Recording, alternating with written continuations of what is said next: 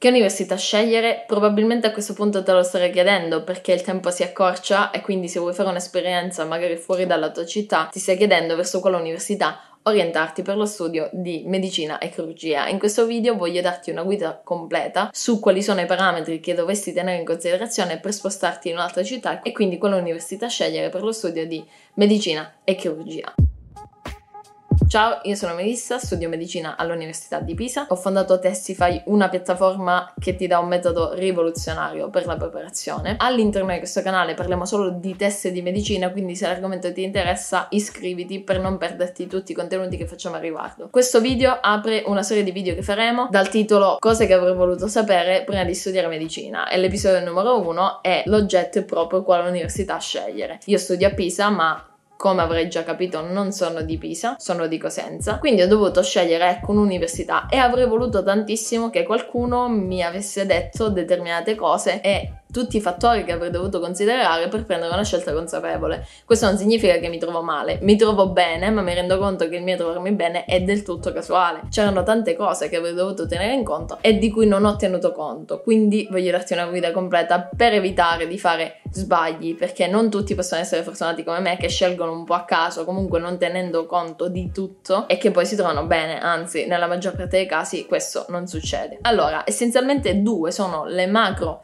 categorie alla quale ti devi attenere quando vai a scegliere l'università. La prima è l'Ateneo e questo è banale e molto spesso le persone lo fanno e la seconda è la città perché di fatto se ti stai spostando in un'altra città, anche città in cui sei già stato, magari che hai visitato più volte, devi tenere conto di tantissimi fattori. Non puoi basarti solo su una visita o su qualche visita da turista che hai fatto. E all'interno di questo video vediamo quali sono tutti i fattori per entrambe le macro categorie. Partiamo dalla prima, l'università. Innanzitutto non attenerti ad una classifica Censis. Le classifiche Censis sono classifiche che tengono conto di tante cose all'interno di, degli Atenei e più propriamente di strutture disponibili, servizi erogati, livello di internazionalizzazione, capacità di comunicazione 2.0 e occupabilità. Ora, ovviamente in medicina occupabilità è una cosa, è uno di quei parametri che assolutamente non sono da tenere in considerazione perché il percorso standard lo sappiamo e quello poi di entrare in specialistica, quindi c'è un altro concorso, quindi dovrai vincere una borsa in un altro Ateneo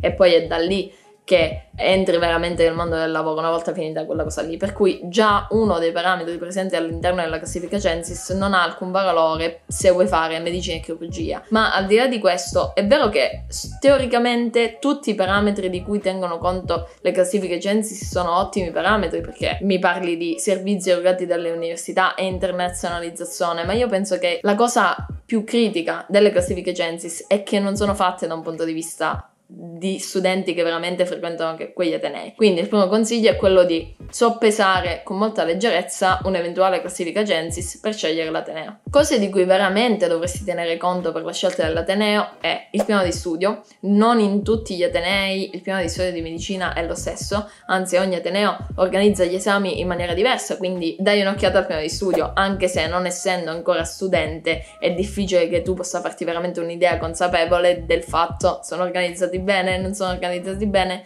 non lo sai. Però ecco, già dare un'occhiata ai vari piani di studio ti fa capire quali differenze potresti trovarti davanti una volta scelto un Ateneo piuttosto che un altro. La seconda cosa di cui dovresti tenere conto se vuoi studiare medicina sono i tirocini. Infatti nella maggior parte degli Atenei d'Italia iniziano dal terzo anno in poi, però tutti sono organizzati in maniera diversa, quindi secondo me se vuoi studiare medicina sicuramente i tirocini sono una cosa su cui dovresti informarti, magari da persone ecco, che studiano all'interno eh, di un tale Ateneo, anche se di nuovo iscriviti al canale perché stiamo cercando di creare un progetto di orientamento che vi dia tutte queste informazioni su tutte le città d'Italia. Per esempio all'Università di Pisa i tirocini iniziano dal secondo anno. Il tirocinio del secondo anno non è un tirocinio in reparto, ovviamente, ma è un tirocinio di laboratorio ed è ambulatoriale, ovvero ti fanno fare dei prelevi venosi, quindi ti insegnano a fare dei prelevi venosi in ambulatorio su pazienti veri ehm, ti insegno la rianimazione, quindi il massaggio cardiaco nelle situazioni di emergenza, l'utilizzo del defibrillatore e poi c'è tutta una parte appunto di tirocinio di laboratorio nella quale ti fanno vedere degli strisci di sangue e ti fanno quindi valutare questi strisci di sangue. Non è tantissimo, ma secondo me per un ragazzo al secondo anno personalmente mi è piaciuto andare in ambulatorio e, fare, e imparare a fare i prelevi venosi. Poi dal terzo anno in poi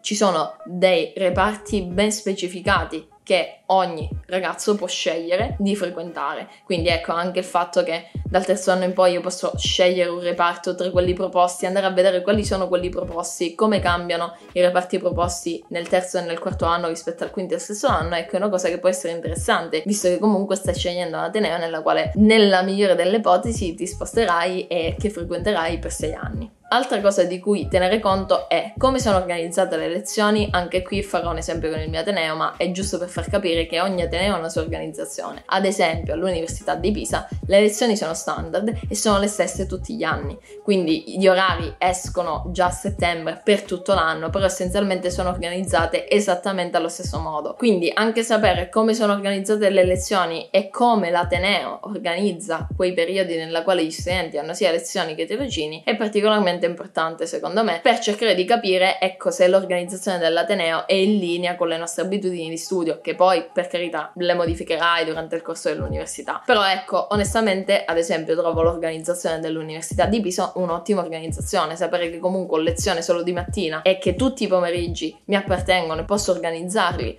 come preferisco è una cosa che fino ad ora mi è sempre molto agevolato. Altra cosa è non avere lezioni magari la mattina e poi il pomeriggio, quindi averle troppo distaccate. Cioè, onestamente, questa organizzazione mi piace molto, ma a te potrebbe piacertene un'altra. E in generale, gli atenei che magari prendi in considerazione hanno organizzazioni diverse da queste. Quindi, ecco, dovresti informarti sull'organizzazione delle lezioni. Quarto punto è: ci sono università che per l'ampio numero di studenti all'interno di una stessa facoltà organizzano il corso in canali. Anche per esempio l'Università di Pisa organizza il corso in canali e ne esistono due, in questo caso divisi in ordine alfabetico AK ed LZ. Io per esempio sono AK e le differenze tra un canale e l'altro sono tendenzialmente minime, ovvero magari cambiano i professori di alcuni corsi, altri sono uguali, insomma potrebbero comunque esserci delle differenze perché cambiando i professori potrebbero tendenzialmente anche esserci magari piccole differenze nella modalità d'esame, anche se tendenzialmente devono comunque attenersi e cercare di rimanere quanto più in linea possibile tra i vari canali. Però ecco, anche riguardo agli Atenei che stai prendendo in considerazione, cerca di capire se ci sono dei canali e cerca magari di metterti in uh, comunicazione con uno studente di entrambi i canali, così da capire quali sono le differenze e se i canali sono distribuiti in maniera alfabetica, quale sarebbe il tuo, questo che cosa comporta e così via. Ora arriviamo ad un punto importantissimo. L'ateneo che stai prendendo in considerazione, quanti appelli all'anno dà? I professori sono disponibili a concedere eventuali appelli extra o ad aprire gli appelli straordinari che già ci sono magari per quelle categorie di studenti particolari come gli studenti lavoratori o gli studenti genitori o gli studenti fuori corso e così via. Sono disponibili ad aprirli sotto richiesta anche agli altri. Questa è una cosa assolutamente importante, sapere quanto appelli avrai durante l'anno. Anche qui l'Università di Pisa concede 8 appelli ordinari che sono veramente tanti, quindi durante l'anno uno studente ordinario può decidere di sostenere un esame in 8 occasioni diverse con 8 appelli. Ecco la cosa per esempio che riguarda la mia università è che non tutti concedono un appello straordinario a quelle categorie particolari, quindi magari se rientri in quelle categorie informati sull'eventuale disponibilità dei professori di concedere appelli appelli straordinari o sugli appelli straordinari già prefissati. Solitamente li prefissano oppure no. Infine, l'ultima cosa che potrebbe interessarti riguardo al tuo Ateneo è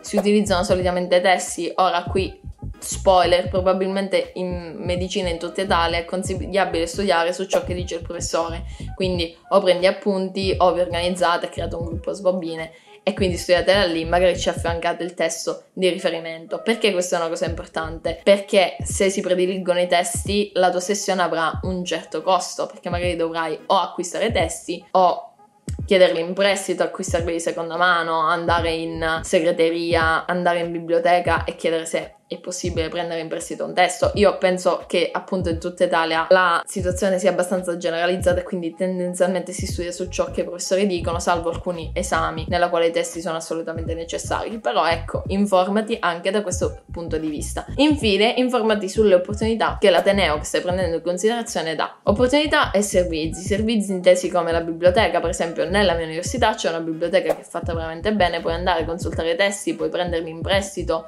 tenerli in base base al testo puoi tenerli in maniera diversa. L'università comunque dà accesso a diversi servizi, ad una VPN che ti permette di accedere a portali che ti permettono la consultazione ad esempio di libri internazionali oppure il poter accedere con l'email istituzionale a diversi servizi. Quindi ecco, informati su quest'ultimo punto e infine in generale sui servizi proprio in loco dell'università. La mensa, se hai bisogno di mangiare alla mensa, come funziona, quanto è il costo e così via. Per cui io direi che se hai preso in considerazione tutte queste cose e hai un'idea ben chiara dell'Ateneo nella quale vuoi andare a studiare, potrai prendere una scelta più consapevole quando confronterai diversi Atenei, in base a ciò che ti aspetti di trovare e in base ad una situazione che può darti più tranquillità durante lo studio. Quindi ecco, tieni conto di questi fattori e non magari di classifiche molto oggettive ma fatte su parametri un po' generalisti, ecco. E adesso arriviamo alla seconda parte del video. Devi assolutamente considerare tutto quanto riguarda la città nella quale vuoi spostarti, perché allontanarsi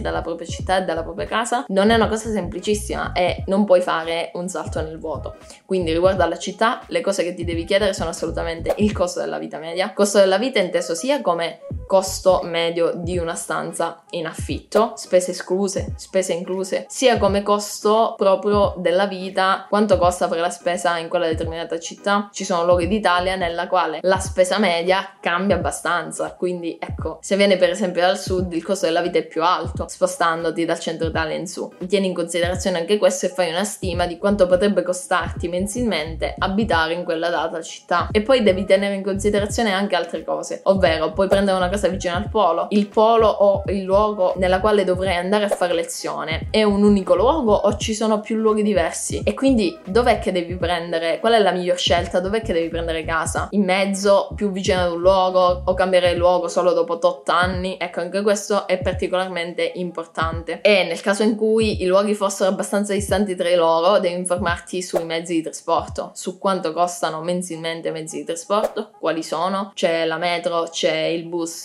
ci sono i noleggi di monopattini elettrici o cose simili, tutte cose che devi tenere in considerazione prima di spostarti in una città. E poi devi tenere conto di tutte quelle cose che vorresti trovare in una città in cui devi di fatto vivere. Ovvero, sei una persona che ha bisogno di movimento, vita notturna, allora ci sono città più tranquille nella quale c'è veramente poco e ci sono invece città più adatte per te. Oppure al contrario, sei una persona tranquilla che ha bisogno di una città a misura d'uomo e non ti interessa tanto la vita notturna, eccetera, anche perché non avete tempo di fare vita notturna se vi scrivete a Ovviamente scherzo, scherzo ragazzi, non voglio traumatizzarvi. Scherzo, avete tempo di fare tutto, se vi organizzate per bene però. Quindi se avete più bisogno invece di una città tranquilla, non vi interessano tanto questi fattori, allora magari dovreste optare per una città diversa rispetto magari a Roma, che è una città caotica nella quale ci si mette tanto per spostarsi, eccetera, eccetera. Penso di aver detto tutto. Se conosci altri parametri di cui tener conto, scrivi nei commenti così che possano essere utili a tutti gli altri. Se hai qualche dubbio, scrivi nei commenti. Se il video ti è piaciuto, metti un mi piace e iscriviti al canale per non perderti altri contenuti utili riguardo al test di medicina, alla preparazione al test di medicina e soprattutto il secondo episodio di questa serie, cose che avevo voluto sapere prima di iscrivermi a medicina. E noi ci rivediamo ad una prossima puntata.